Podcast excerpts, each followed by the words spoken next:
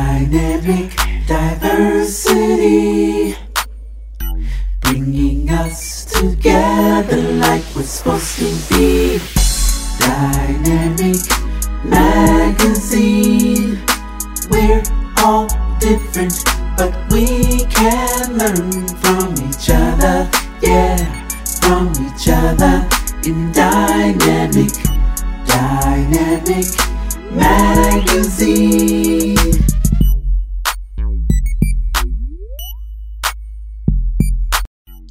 Hello, this is DyNAMC Diversity Unfiltered.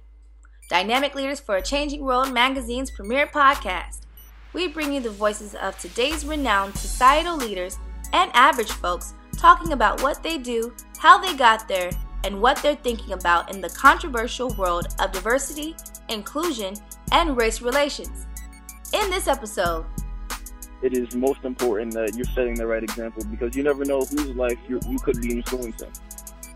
We talked with NFL wide receiver number 37 for the Miami Dolphins, Damarr Aultman. Long Island native Damarr Aultman uses three F's faith, father, and family as inspiration on and off the field.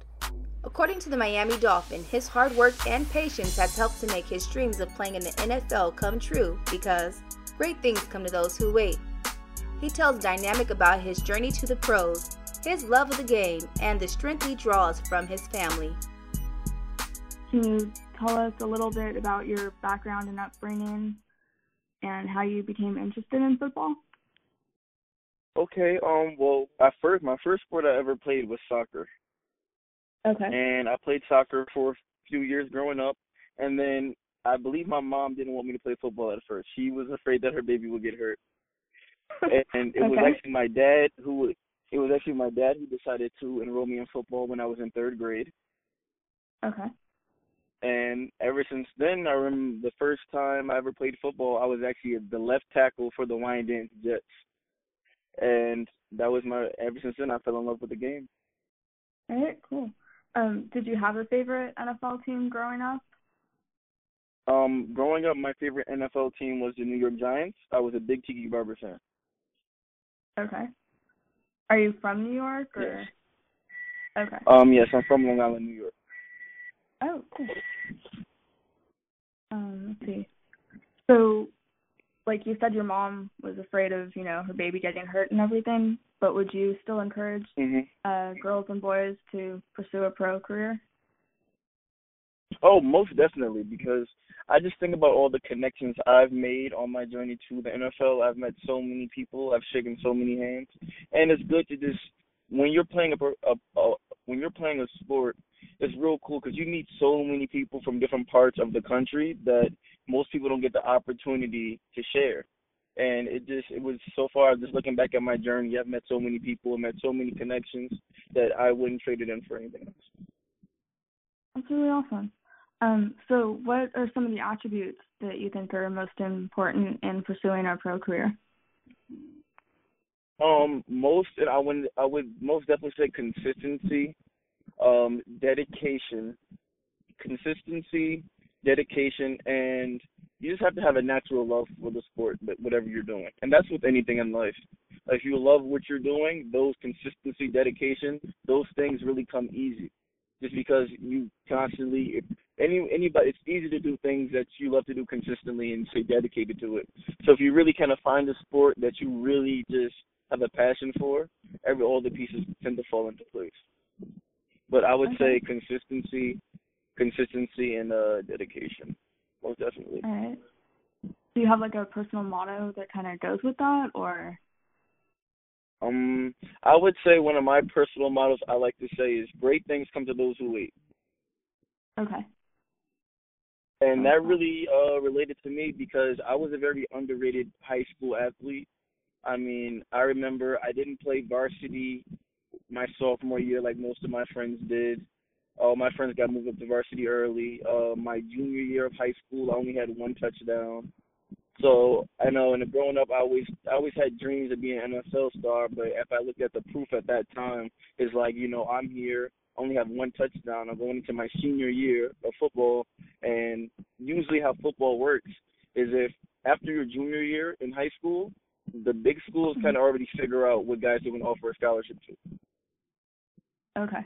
So I was kind of, you know, um, under the radar in terms of like the big schools like the USC, the Ohio States, the Syracuse, you know, the, the, the schools you see on television. Okay.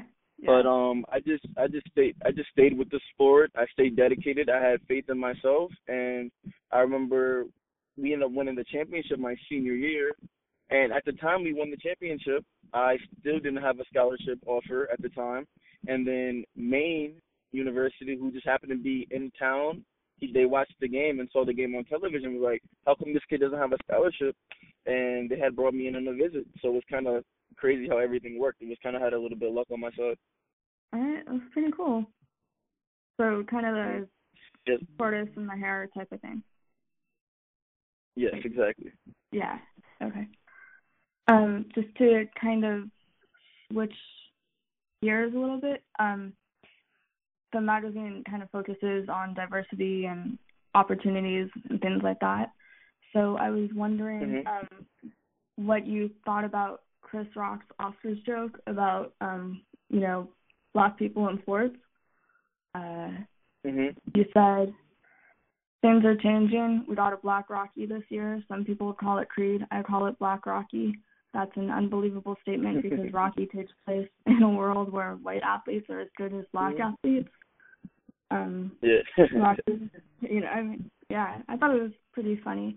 Um, so do you think that there's yeah. kind of more opportunity or greater diversity in sports maybe than in other fields? Um, I believe that like I think it's actually a blessing because what sports did for American culture, it really kind of brought us together regardless of skin color.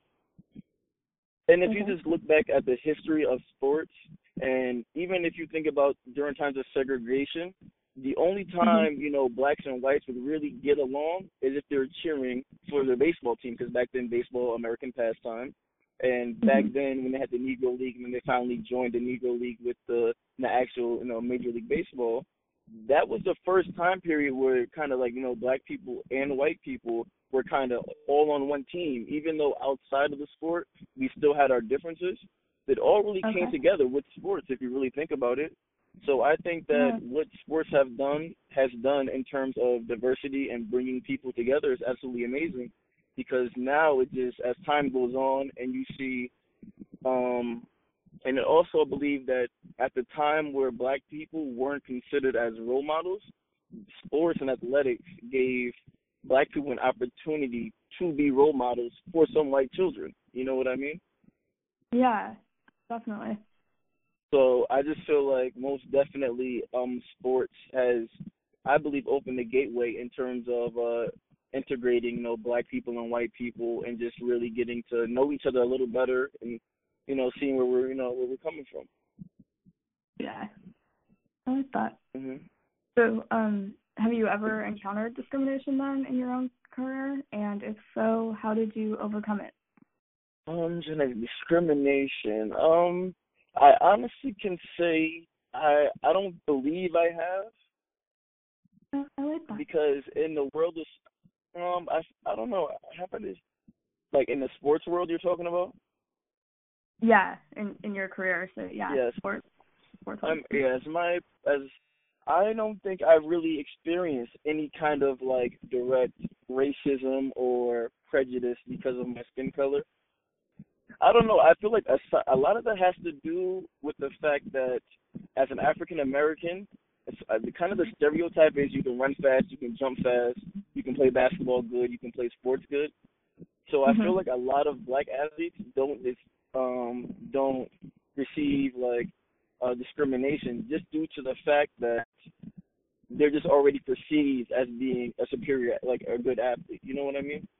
Yeah, I do. Okay. And then and in the sports world, if you're if you're considered a superior athlete, no one's going to try to shun you or you know say a racist slur or whatnot just because nine times out of ten you know people are usually rooting for you so that you know their team can win. Yeah so i don't know. That's a great question. Thanks. um all right. So do you have any personal heroes and why? Um, let's see, personal heroes, personal heroes. I'll have to say one personal hero might have to be my dad, my father. Um, he was the one that really taught me to never quit, um, to always keep fighting no matter how hard it may look, may seem. Um, he kind of showed me the ropes and said, you know, you you always told me in this world you can either use your brain or your back, and that's one of the many quotes my dad says that still stuck to me to this day. But overall, I, most definitely had to say my father. He's really motivated me just to work hard and just show me that working hard will get you further than you know talent will take you.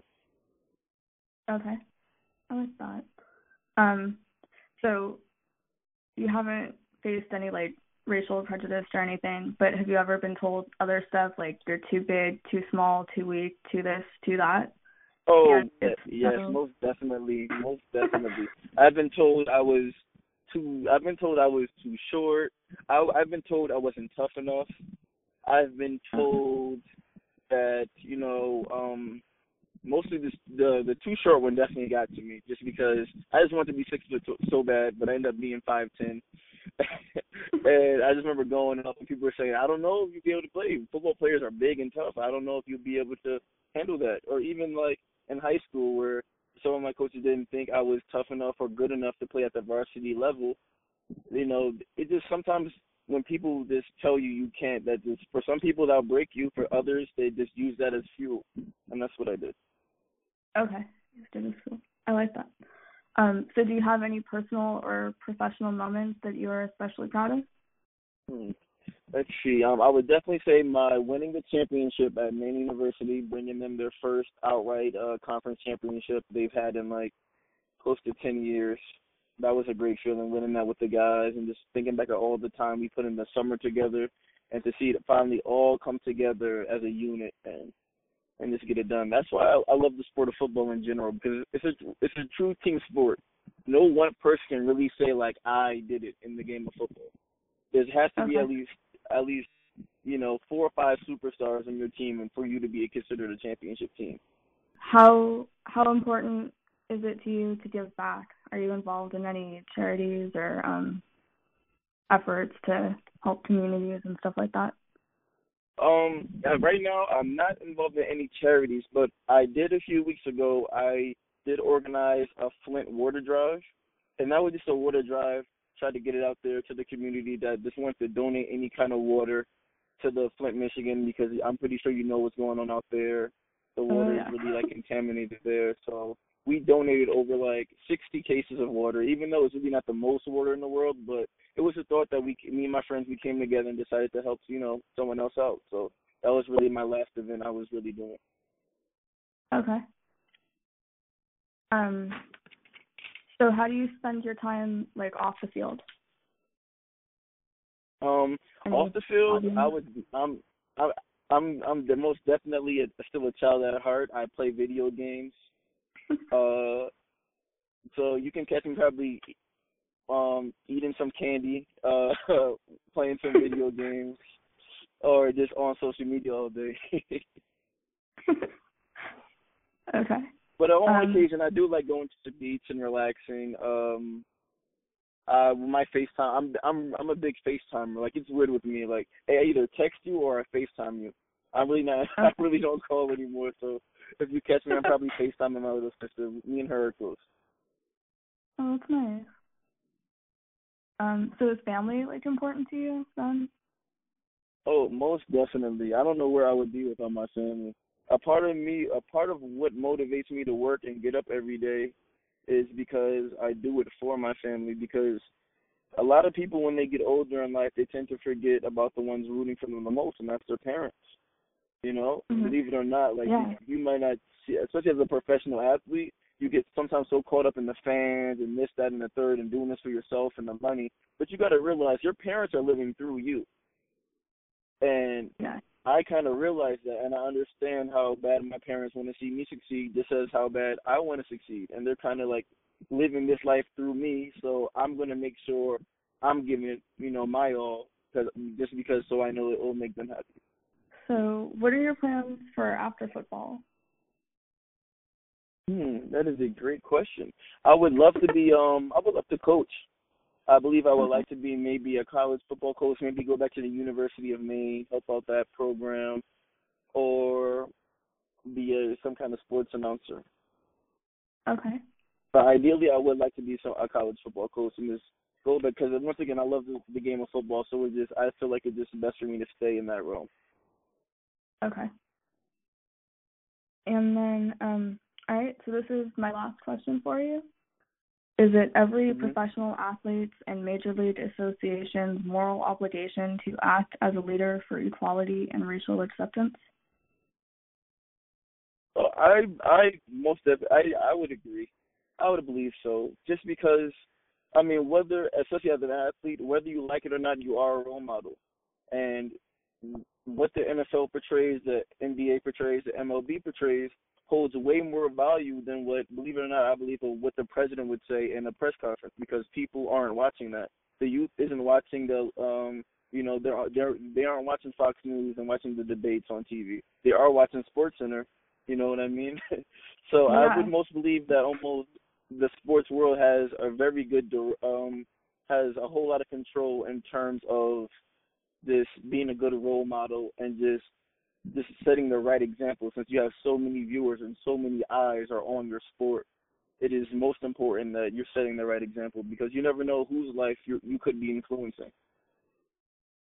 Okay. All right. All right. Thank you.